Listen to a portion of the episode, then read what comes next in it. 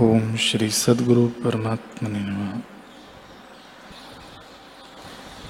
श्री वशिष्ठ जी बोले, ही राम जी, विश्व आत्मा का परिणाम नहीं, चमत्कार है।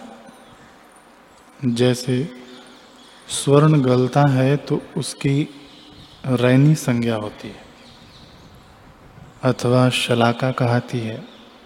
यद्यपि उसमें भूषण नहीं हुए तो भी उसका चमत्कार ऐसा ही होता है कि उससे भूषण उपज कर उसी में लीन हो जाते हैं। जैसे सूर्य की किरणें जल का आभास देती हैं, वैसे ही विश्व आत्मा का चमत्कार है। बना कुछ नहीं, आत्मसत्ता ज्यों के त्यों है। और उसका चमत्कार विश्व होकर स्थित हुआ है।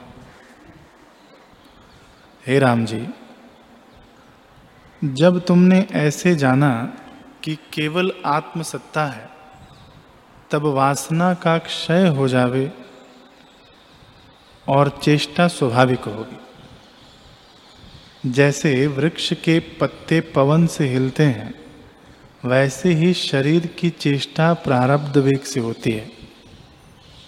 हे राम जी, देखने भर को तुम्हारे शरीर में क्रिया होगी और हृदय में शून्य भाषित होगा। जैसे यंत्र की पुतली संवेदन बिना तागे से चेष्टा करती है, वैसे ही शरीर की चेष्टा प्रारब्ध से स्वाभाविक होगी और तुमको उसका अभिमान न होगा। जैसे कोई पुरुष दूध के लिए अहिर के पास बर्तन ले जाए और उसको दूध दूहने में कुछ विलंब हो तो कहे कि बर्तन यहाँ रखा है, मैं घर से कोई काम शीघ्र ही कराऊँगा। तो यद्यपि वह घर का काम करने लगता है, परंतु उसका मन दूध की ओर ही रहता है कि शीघ्र ही जाऊँ। ऐसा न हो कि वह धोता हो।